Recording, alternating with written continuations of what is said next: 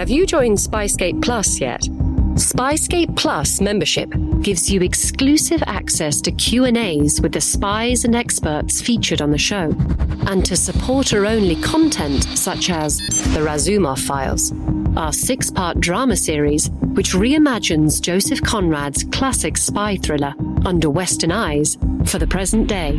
Once you signed up, you can listen to all this and more via Spotify, Apple Podcasts, or whatever your podcast platform of choice is. Go to spyscape.com slash spyscape plus for details.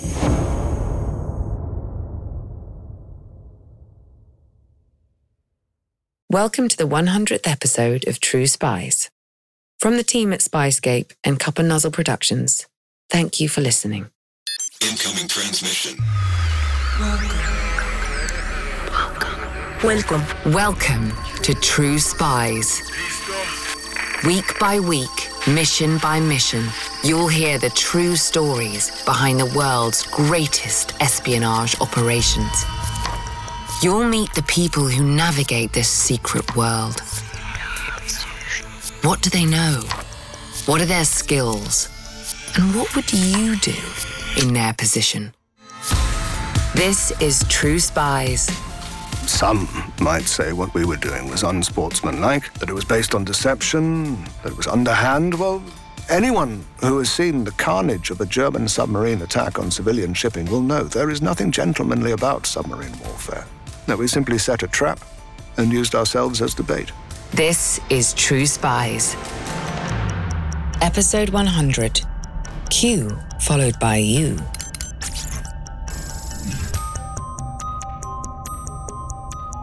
How do you counter new military technology when the enemy already has the upper hand and knows it? One strategy is to use their own confidence against them, to lure them into a false sense of safety, and then to strike. Well, it was a curious dance, bullfighter and bull, with ourselves posing as as prey until the very last moment, and no guarantee of survival for either party. In World War I, Captain Gordon Campbell was part of a secret British project to combat Germany's powerful U boat submarine fleet in the Atlantic. A project based on disguise and deception. It's been years since I thought of any of this, but I, I haven't forgotten. Quite the contrary. How could I? The following is a recreation inspired by Campbell's memoirs and the writings of others involved in the campaign. His words are spoken by an actor, but the events described are absolutely real.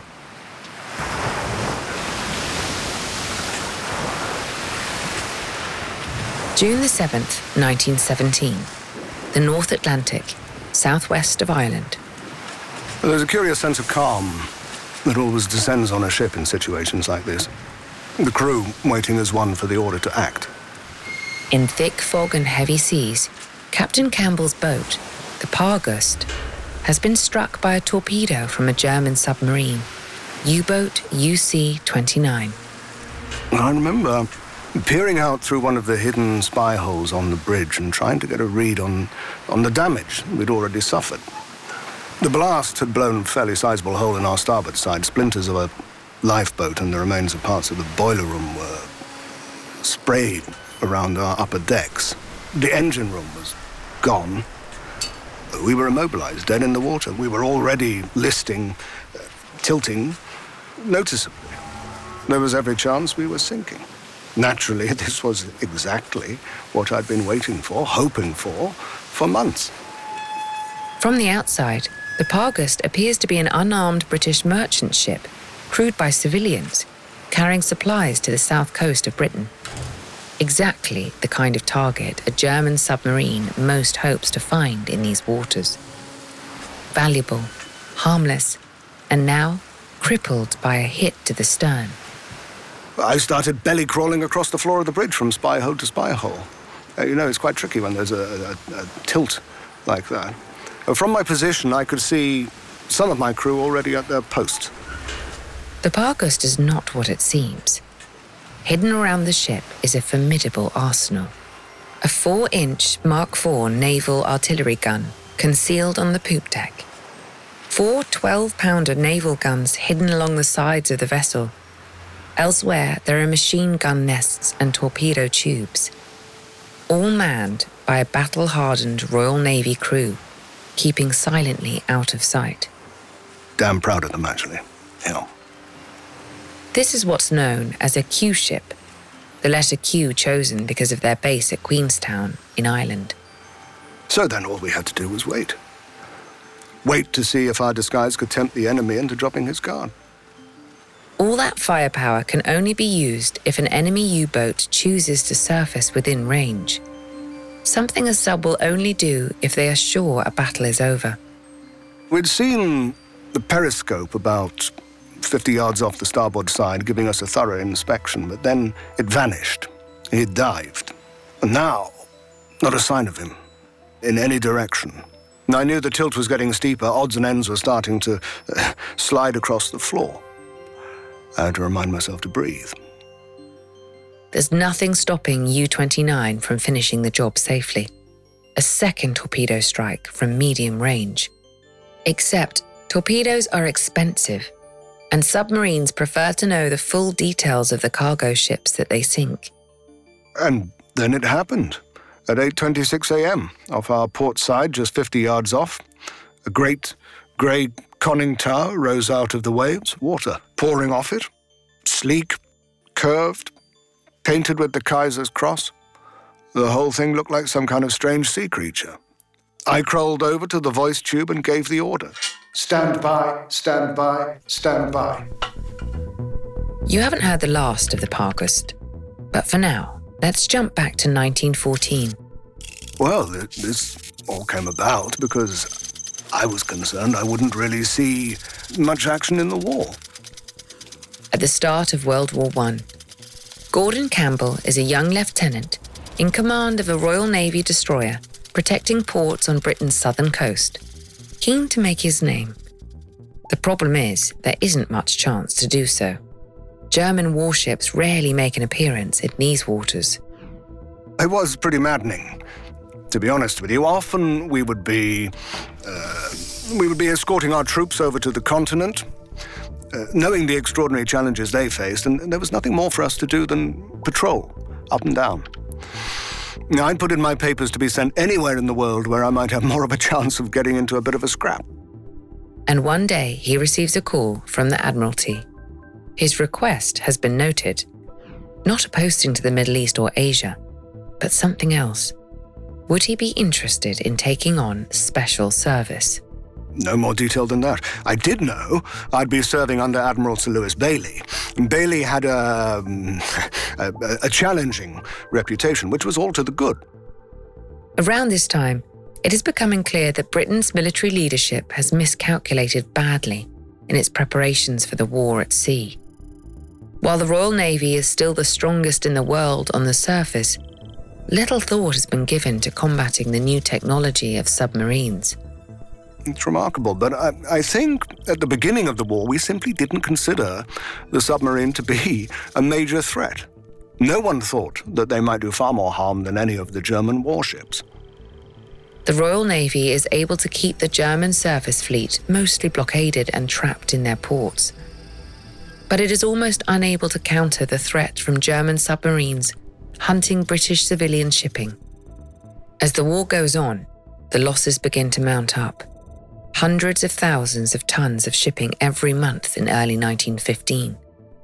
Shipping that includes the raw materials for the war effort and the food needed to keep Britain from starving. But Admiral Sir Lewis Bayly has a radical new idea that might go some way to turning the tide. I knew he was a man who could be, let's say, formidable, if crossed. But I also knew he was a superb military tactician, and I was keen for a new start. If you've heard of the Battle of the Atlantic in World War II, when German U boats also faced off against British and American shipping, some parts of this story might be familiar. In some ways, history did repeat itself. But in the early years of the First World War, the balance was firmly in the favour of the submarine. The anti submarine tools that are now familiar, hydrophones, um, sonar echolocation, anti-submarine nets, they were all in their very early infancy, or not present at all. And at first, we didn't even have depth charges. Submarines were almost invincible. Behind the scenes, there is a growing sense of desperation as the Royal Navy casts about for countermeasures. At one point, the use of trained sea lions as submarine detection devices is even considered. It was believed that sea lions might be able to detect the sound of a U boat engine underwater and could be conditioned to alert their handlers. A group of circus trained sea lions are hired by the Royal Navy and given intensive training in swimming pools in Glasgow and London. Sadly, the marine mammals fail to perform their patriotic duty in open water and are released back to the circus in disgrace. So, by comparison, the special service plan that Admiral Bayly has in mind for Captain Campbell is not that far fetched. It was all very hush hush.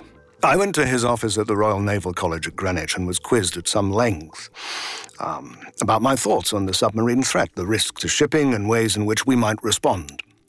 He called what we faced an entirely new method of warfare, which seemed right to me.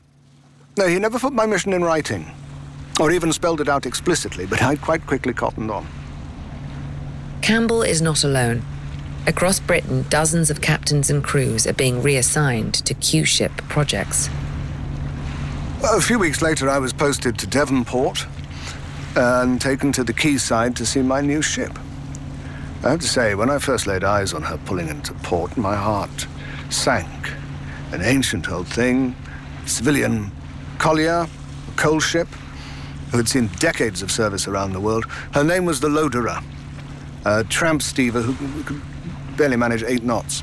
Uh, absolutely filthy, inside and out. Campbell's task to transform the Loderer into a secret killer. Oh, but of course, as I soon realized, if I felt she lacked the appearance of a man of war, so would the enemy. The Loderer's reinvention begins. I was given a great deal of latitude by Bayly, as I believe all the Q-boat captains were. There was no textbook to follow. It was up to us to decide uh, how a job like this was done. My first step was to fumigate and completely clean the interior, much needed, bring it up to naval standards but only the interior. The exterior we kept in its rather uh, weather-beaten, sea-worn state. Then I got hold of a nice 12-pounder, 1,800-weight gun, the kind of thing that was standard on a destroyer. Needs a crew of four or five to operate. Not what anyone would want pointed at their sub. That's 1,800 pounds worth of gun and 12 pounds of ammunition. About five and a half kilos per shell. We also had two smaller 12 pounders, some rifles, and a Maxim machine gun for anti personnel purposes. A few primitive depth charges, too, but in those days you couldn't rely on them. Later, I was able to finagle even more deck artillery by slightly uh, unorthodox methods. The point was, we needed to be able to deliver a knockout blow at the start of any encounter. We knew any submarine would dive within seconds of us opening fire. It's a pretty impressive arsenal for a tramp steamer. The problem is how to hide it. So that's where the artistry began. We needed, essentially, to retain every outward appearance of a civilian ship at the same time as being able to deploy all our uh, firepower at a moment's notice. And we'd studied the habits of the enemy. German U boat tactics early in the war followed an established pattern. To attack unarmed cargo ships, they would surface at close range and give a warning shot with their deck gun, a small artillery piece carried on the top of the submarine. Yes, that, that was the signal for the target ship's crew to take to the lifeboats and abandon ship. Now, that might sound quite merciful, but bear in mind this was generally the middle of the Atlantic, in an open boat with no signaling equipment. Now, a lot of the time, that's a slow, cold death sentence. Once the ship was abandoned, the U boat commander would attempt to seize the ship's papers, the documents listing its name, history, and cargo, either by boarding or by searching the lifeboats. The final step explosives would be placed on the ship to sink her, or the submarine's deck gun would be used to deliver a death blow. what we realized was that they avoided firing torpedoes whenever possible. Quite obvious why. The same for our subs, too. A torpedo is a very expensive and sometimes quite temperamental piece of kit, and you can only uh, carry a handful with you. So the deck gun was your U boat's weapon of choice at all times. The problem with the deck gun and this whole strategy is that it requires the submarine to surface to give up the protection of the sea. That weakness was what General Bayly's project aimed to exploit. The entire point was to convince a U boat that there was no longer a need to remain submerged and at a distance. If we removed every shred of concern that we presented a danger, he'd drop his guard. And then we'd let fly. Now, of course, none of our weaponry would be of any use if it couldn't be completely hidden from the enemy. Uh, to hide the main 12 pounder, we designed a sham wooden engine house on the top deck, complete with walls, a roof, uh, and windows. And then by pulling on a single wire, the whole of the top half would instantly fold away, allowing the gun crew an almost complete field of fire. The same wire also raised the Royal Navy's white ensign, declaring our identity as a British warship. We only raised that at the moment of attack. The Maxim machine gun nest was hidden by an actual nest, a chicken coop in front of the funnel. Again, collapsible through pulleys and wires. The other big guns were hidden on either side of the main deck behind special wooden panels that could be dropped on hinges with a pin. The crew would have to first aim uh, through spy holes. We built a, a whole warren of uh, trapdoors and internal gangways. They allowed the men to reach their battle stations without being seen from outside. My idea was that in a heartbeat, the entire ship could transform from hunted to hunter. The Loderer also needs a crew. Well, it was an unusual posting for the officers and the men. Because of that, it called for some very unusual qualities. On the first morning we were gathered together, I explained to them what we were about and that this would be the kind of posting that they wouldn't find anywhere else in the Navy. And that, above all, the success of our mission depended on their individual discipline and vigilance. Anytime we were at sea, we might be under observation by the enemy. One man's mistake could jeopardize our whole disguise. The training is intense daily drills, shooting practice, disguise inspections. A daily routine, using floating targets to simulate a U boat conning tower. We got it so we could aim, drop our disguise, and deliver an accurate broadside in minutes. I knew that I was placing unusual demands on the men. Some thrived, and some very fine sailors found it wasn't for them. The, uh, the moral strain of disguise and constant readiness. But those who remained became the finest fighting force I ever knew. October 1915. The Loderer leaves port on its first hunt, armed and equipped, and promptly sinks. Well, that was the rumour we. We couldn't be sure if the Kaiser had ears at Devonport and might have got wind of what we were planning. But much better for any stories about a submarine hunting collier to go straight to the sea floor. It wasn't easy for the men, actually. Some of their families heard the story and they. Stan, they thought they had been lost. So that was hard to reckon with. Once at sea, the Loderer is reborn as HMS Farnborough, although of course it never carries that name openly. Well, each day we would decide the part that our vessel would be playing that day. So, uh, a timber merchant, a food ship, a passenger boat, uh, and plot a plausible route for us to travel based on the reports of U boat activity. We'd then adjust our outward appearance to make a tempting target. Sometimes we'd sprout an extra funnel. I'd packed collapsible masts to allow us to transform into an entirely new class of vessel. Or we might repaint the funnels overnight. Although painting the ship in the dark on an ocean swell was not a popular task with the men. None of this was frivolous. We knew the U boats were staffed by experienced merchant seamen, and those men would spot if the slightest detail was off. And at all times, the disguise must be maintained. The appearance of the men on deck was closely managed. Only a few at a time were permitted up top during daylight, and always in plausible civilian clothing. Some merchant ships at that time allowed the master to travel with his wife, and for that reason, one of the lookouts would often be dressed in women's clothing during his watch, pushing a pram up and down the deck. During drills, it was quite a sight to see what seemed to be a very proper young lady suddenly abandoning her baby and manning the Maxim machine gun. The waiting begins. One month, two months, three months go by, cruising the Atlantic sea lanes without any interest from the enemy. And then, in March 1916, a lookout spots something on the horizon. Well, it was lying very low in the water, very hard to be certain at that distance, so I ordered a strict observation kept on it. And sure enough, it vanished. Only a sub could do that. HMS Farnborough's preparations are about to be tested for the first time. I could tell my men were electrified with excitement and nerves, but everyone knew their part, knew their place. Below deck, they got to their battle stations, checking the weapons, the pumps, just as we'd practiced. Of course, outwardly, nothing in the ship's appearance changed. We looked the ideal target. I used to say, I know how uh, cheese in a mousetrap feels. For 20 minutes, nothing happens. Is the enemy suspicious? But then the lookout saw it. Torpedo approaching, starboard quarter. So, no, that's not what we had planned for, not the normal attack. Well, there wasn't time to react. We'd never have turned in time. And thank God the, the thing passed just in front of us, a miss. We braced for a second shot. But the U boat tries another tactic.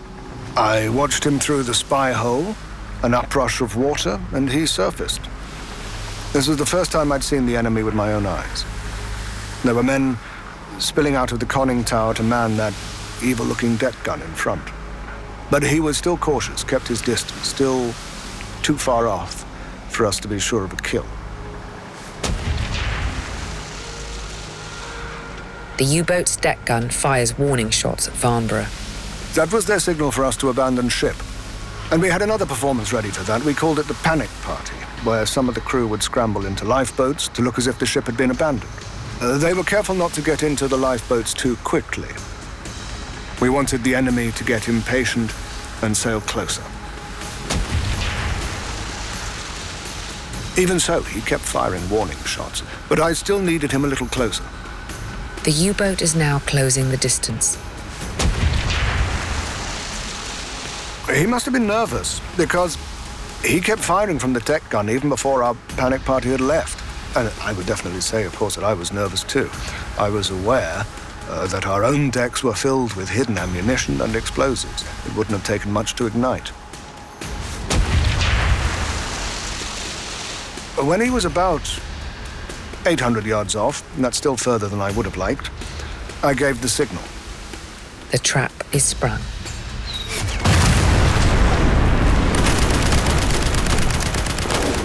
He dived, of course. But not before we'd got a few broadsides in. I also ordered depth charges dropped on the last spot we'd seen it. The U boat surfaces again. I knew we had him then. You can see the damage on the hull and the angle he rose at. One of the 12 pounders got a few more rounds in close range, then he slid under. And we waited a few minutes, and then great bubbles of oil began to appear on the surface together with bits of wood and wreckage.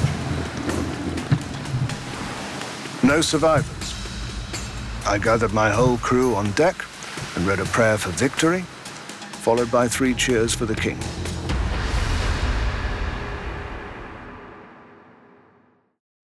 Every day in America, 60 million packages are delivered, but we don't always know what's inside. He bent down to pick the package up. That's when the device detonated. Danger is everywhere, and no one is safe in Austin, Texas, as law enforcement hunts a serial bomber for 19 days. From Sony Music Entertainment, Campside Media, and Pegalo Pictures, this is Witnessed 19 Days. Subscribe on Apple Podcast to binge all episodes or listen weekly wherever you get your podcasts. Admiral Bayly is impressed by their achievement. Awards, cash, and medals are distributed among the crew. He didn't often give speeches, but once we were back in harbour, he came on board and spoke briefly to the officers and men, congratulating them on a tricky job very well done. I felt we had proved ourselves as a crew and proved the concept of the Q ship. But the sea war does not go well for Britain. Over the next year, U boats tighten their stranglehold on British food and supplies, Around a half a million tons of shipping is sunk every month in early 1917. Shortages at home are worsening. It is the closest the country has come to defeat. And German tactics are evolving. Yes, they were learning about our tricks. Word had got out that some of our cargo ships contained a nasty surprise. So it was becoming more difficult to coax the average U boat commander into attacking. And when they did take the bait, they were less likely to issue a warning shot with the deck gun. More often, they would stay submerged and engage with a torpedo first, and obviously, that gave us little or, or no ability to strike back. Over the next few months, HMS Farnborough is often close to the action, but never gets another submarine in its sights. It felt like the enemy was all around us, but that they were just out of reach. One morning, I remember we watched as an ammunition boat was blown to pieces in a torpedo attack. It was like seeing a volcano explode. Another time we found a ship carrying maize that had been abandoned by its crew on the orders of a U-boat, but had been left uh, just drifting. Is a very eerie sight, but, but for some reason, the U-boat steered clear of us. So, time to evolve with the enemy. There was no additional intelligence I could call on, and we were unlikely to be given any more guns. But there was one simple but very hazardous means to increase our chances of success. If the Germans would only surface after firing torpedoes, we would have to learn to take torpedo hits as part of our modus operandi. The risks are huge. A single German torpedo can sink a destroyer. A repurposed civilian vessel like the Farnborough is far more vulnerable and the hold is packed with weapons and ammunition. Even if the ship survives a hit, there is no guarantee that she will be in any shape to fight a surface battle. Nevertheless, I guess that to well, to persuade a, a U-boat to surface, we would need to convince them, beyond any doubt, that we were done for. That meant taking a gut punch by torpedo. So I put it to the men. I told them such a policy would inevitably involve loss of life and limb, and perhaps the ship itself and uh, any man who wished to part with us was quite free to do so. And a few did. And, of course, I didn't blame them. February the 16th, 1917. Heading east, 50 miles off the southern coast of Ireland. The first tour under the new strategy. During patrols, it, it, it wasn't at all unusual for us to intercept radio communications between U boats. It's quite a strange, unnerving experience eavesdropping on enemy talking to one another. You knew they were somewhere nearby, just below the surface. So on the evening of February the 16th, heading east, our wireless operator alerted me to a conversation between two submarines in the vicinity. We weren't able to break the code, but it put me on my guard. Campbell is right to be wary. The enemy are close and watching. It was a beautiful day the next morning. I remember hardly any swell at all. And then at 9.45 I heard from the lookout, torpedo, torpedo, torpedo. But the new strategy is clear. It was from long range, and it felt even longer. Nothing feels stranger than knowing a mortal danger is approaching, to watch it approach, and to do absolutely nothing to defend oneself.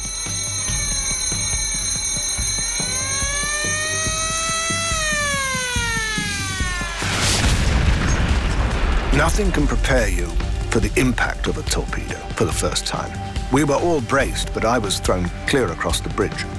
A great hole has been torn in the Farnborough, one of the bulkheads completely destroyed. Fires break out, then icy water rushes in. Casualties are moved astern. Ghastly, but discipline held. And on the outside, the panic party played their part, bundling themselves into lifeboats one man dressed in uniform as me, the captain. The idea behind that was to offer a tempting prisoner to the enemy, if only they chose to surface. As the water rises, men begin moving to the parts of the ships that are usable. But the engine teams and gun crews are forbidden from taking refuge on deck and breaking the disguise. They shift to more and more awkward hiding places below decks as the flooding spreads through the ship. This wasn't like before. This time I knew the Farnborough was dying. It wouldn't be long before our gun positions began to be flooded, never mind the engine. And the U boat still remained submerged. Lying on my belly, peering through a spy hole, I could see his periscope approach. They were examining every detail of our vessel the stern, panic party lifeboats, the piles of sham cargo on deck. At just 10 yards from the Farnborough, the periscope stops and appears to have spotted something. He was so close I could see the whole of his hull just beneath the surface, the periscope scanning back and forth. The U boat pauses, then moves off and begins to do another circuit of the ship. I was getting reports that we were really sinking now. I was tempted to at least fire on his periscope. Little that that would have done. There is another risk here. If the U boat really believes the ship has been abandoned, it may begin firing more torpedoes just to sink the ship faster. At 10.15, he blinked. At 100 yards out, great, beautiful conning tower appeared. The hatch opened and I saw the commander standing up looking directly at us. It was the last thing he ever saw.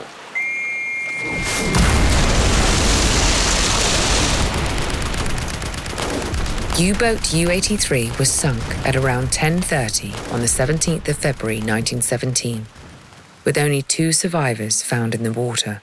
One of them perished soon after from injuries and exposure. A brave man. HMS Farnborough has its own problems, though. Boiler and engine room had gone. Water levels continued to rise elsewhere in the rest of the ship, very ominous clankings from across the whole vessel. I put out an immediate message over the wireless to headquarters. Q5, slowly sinking, respectfully wishes you goodbye. Q5 being the Farnborough's Q ship codename. Perhaps a little dramatic, but I was aware that we were many miles from shore and help might be some time in arriving. And of course, it is known that there is more than one U boat in the area.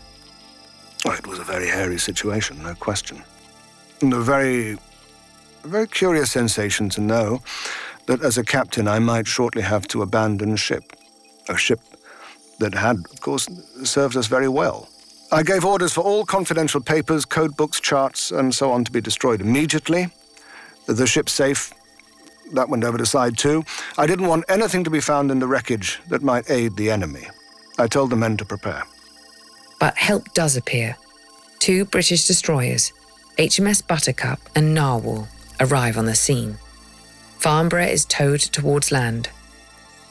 Initially, yes, that was a great relief. But then during the towing, one of our depth charges detonated of its own accord.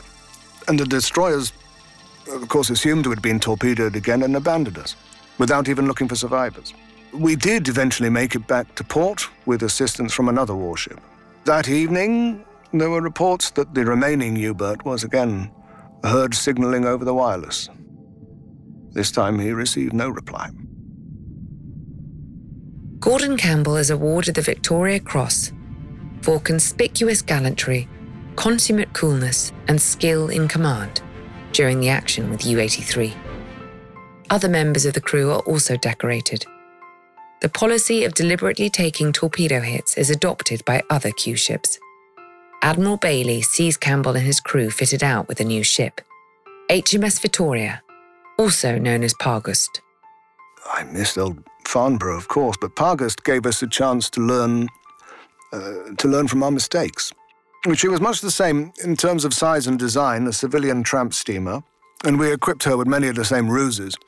One theatrical element that I enjoyed was the uh, the addition of a stuffed parrot in a cage to the Panic Party cast. The idea being that this must be a treasured ship's pet, so the ship must be must be well and truly abandoned.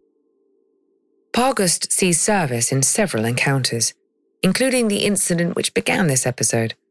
In that attack, after a torpedo hit was sustained, U boat UC 29 was lured into range of the guns and sunk. Once again, there are only two German survivors. Captain Campbell's final and most challenging engagement of the war takes place with his last U boat, HMS Dunraven. She was possibly my favorite ship. See, by this stage in the Sea War, the battle had changed yet again. Merchant ships had begun to be lightly armed. Against submarine attack, usually with a little two and a half pounder. Too feeble to have much chance of really harming the enemy, but still reassuring to the merchant crews, if nothing else. And this put us in a slightly comical position. Our Q ship would now have looked suspicious if it were not visibly armed, so we installed one of these uh, potato guns on the poop. There are new gadgets, too. Submarines were becoming ever more careful, more cautious about the risk that they might be engaging a Q ship. And this required us to become even more inventive in our turn. So I had an ingenious device installed which could release a continuous cloud of steam from the bridge. You just had to open a little valve. The idea being to give the illusion that a submarine had scored a direct hit on our boiler and so convince her that we were crippled.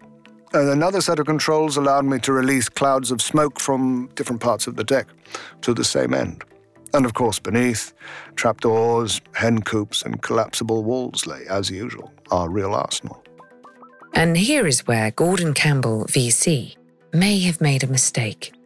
The Dunraven was the most heavily armed of all the Q ships I commanded. We even had torpedo tubes. Within the Navy, our previous successes spoke for themselves, and we were able to acquire all the ammunition, the explosives, and guns that we could want or fit on board. That proves to be a dangerous decision. On August the 4th, 1917, the Dunraven is sent to patrol the Bay of Biscay, north of Spain. Well, we'd had reports of a very active U boat in the area. The commanders seemed to have a different modus operandi from anything we'd experienced before. U boat tactics are shifting again. This submarine does not favor torpedoes in its opening attacks. Instead, it uses a more powerful deck gun to conduct long range shelling on the target. It was not something we'd seen before. It was concerning. In a long range artillery duel between cargo ship and U boat, the submarine will have the upper hand just because it's a smaller target. And of course, better armed and trained in gunnery than most merchant crews. Our chances of uh, success still depended on luring the enemy close and keeping him on the surface. I almost began to miss our days of inviting torpedoes. A few days in, the enemy is spotted on the horizon. We acted as though we hadn't seen him, but continued towards him, and presently, it began. We made a great show of trying to escape his bombardment, pretending to run, but not too fast. I ran the engines slow. We wanted him to close the distance. Of course, we then began returning fire with our feeble deck gun. The gun crew showed great bravery, staying on top in the midst of a real bombardment, but also exhibited some really commendably poor, slow shooting as per my instructions. Couldn't, um, couldn't afford to scare the prey off. The rest of the crew found it rather amusing. And so the chase is slowly on. The U boat begins to follow. Once he'd closed the distance to about a thousand yards, his shells began to land much closer. I switched the artificial steam on and ordered the panic party to begin their performance of abandoning ship, stuffed parrot included. Our usual pantomime of surrender was beginning. But the U boat isn't playing its part. The shelling continues. That shell hit the poop deck where our main gun was stored, along with most of our ammunition and the depth charges, and this was what I was most afraid of. There was a terrific explosion, probably one of the depth charges, and members of the gun crew were blown into the air. Immediately, fires broke out. I was certain that the rest of the ammunition would follow soon, and that would be the end for all the men at that end of the ship, and maybe the rest of us too. At the same time, the enemy had ceased firing and was now coming into range of my other guns. What would you do? Evacuate the gun crews before the ammunition could detonate? Or keep at battle stations a few minutes longer to attack the enemy? I chose to wait for the chance to shoot. I thought of the names of all the men on the poop deck. I was quite certain they were doomed. But in battle, you have to make those decisions. The alternative might be to lose every man to the U-boat. I gave the order to stand by for firing. The decision is taken out of his hands. Well, before I could give the order, two more shells hit the deck, destroying more depth charges, which tore the stern apart. Just a, a ter- terrific detonation. After that explosion, the enemy, you know, no doubt realizing we were no ordinary steamer, crash dived. One of my gun crews got a shot in before he disappeared, but that was it. The Dunraven is now on fire and sinking, with a hostile U boat somewhere nearby. Well, it was looking bleak. Every few minutes, more shells and explosives blew themselves up, and the fires, so, well, you can imagine the noise and the heat of that. And throughout it all, the gun crews, they remained at their posts, and they were surrounded by piles of ammunition. I moved the wounded to the salon for treatment and considered the situation. Now, the wise thing to do would be to radio to other warships to help. But of course, even then, the U boat might finish us off before they could arrive. So then I decided to try one last bluff. There is a last resort plan that Captain Campbell has discussed with his crew the so called Q abandoned ship plan. Well, our panic party boat was intended to convince the enemy that we had abandoned the ship and that it was safe to approach. The Q abandoned ship plan would repeat that ruse. Uh, and now that he knew we were a warship, we would make a show of also having the, the gun crews leave the ship. But in truth, they would leave me and two gun crews still on board, ready to fire. The final lifeboats are lowered, and most of the gun crews exit. I lit a pipe and tried, tried calming my nerves that way, waiting for his next move. And I didn't have to wait long. A torpedo amidships, causing more fires. I had a feeling we wouldn't last much longer. But then, the U boat does surface. Directly in front, close range. But in such a position that we no longer had any guns we could bring to bear. He shelled us solidly for 20 minutes. Shrapnel tearing through the ship, some landing amongst the wounded men hidden below decks, other hits threatening to detonate, yet more explosives, new fires breaking out around the bridge and the mess. And of course, the men in the panic party boats could do nothing except watch the ship sinking lower and lower in the water. But, but, for a moment, he came in line with our torpedo tubes. We fired both, and one made contact. It fails to detonate. It's the last throw of the dice. The Dunraven is defeated. Well, after so many false surrenders, I couldn't expect to be shown any mercy from the enemy, so I sent out a distress call uh, to Allied warships and then went below decks to wait with the injured for the final blow. It never comes. For reasons still not clear, the U boat never returns. It's possible he was out of torpedoes, or that he thought we were done for anyway. It had been a good fight, and we'd lost it. But you know, I have more pride in how my crew performed on that day than in any of our other engagements. Later that day, the survivors are picked up by the destroyer HMS Christopher, and the Dunraven sinks soon after. Two Victoria Crosses are awarded to crew members for their actions under fire. Campbell receives a second bar to his Distinguished Service Order. The era of Q boats is ending Allied shipping is now escorted across the Atlantic in armed convoys, making them a much more dangerous target for submarines. Campbell disbands his crew. It was a quiet ceremony, with us all gathered together one last time at the barracks. Not much needed to be said. If you've served, you'll understand the significance. The Q boat was a response to the conditions of the time. It was an era when we had little or no means of countering the submarine threat directly. And so we were forced to respond with guile and cunning instead, as any nation has the right to do when faced with a mortal threat. Gordon Campbell was one of the most successful Q ship commanders of the war. the only one to have had three confirmed kills. Admiral Sir Lewis Bayly later described him as a born leader of men with a wonderful sense of duty to his country. After the war, Campbell served as a Member of Parliament and rejoined the Royal Navy at the rank of Vice Admiral during the Second World War. His Victoria Cross is still kept by his old school, Dulwich College. The legacy of the Q ships lives on in other ways. The letter Q became British military code for any project involving deception and disguise. Ian Fleming named James Bond's weapons and gadgets developer Q as a result. If you want to know more about Gordon Campbell and the history of the Q ships, we recommend his gripping memoirs, My Mystery Ships.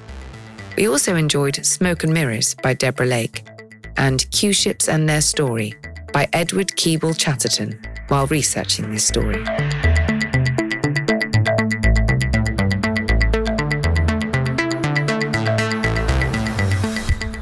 I'm Vanessa Kirby. Here's a taste of next week's deadly engagement with true spies. In the 1970s, John Todd burst onto the evangelical scene with a shocking tale. He claimed to be a former witch involved in a then unheard of secret organization called the Illuminati and urged Christians to prepare for a violent world takeover. First of all, the number one weapon in everybody's home should be a 12 gauge pump shotgun. Hear the amazing story of one of the originators of the modern day conspiracy theory. From Magnificent Noise and Sony Music Entertainment, this is Cover Up The Conspiracy Tapes.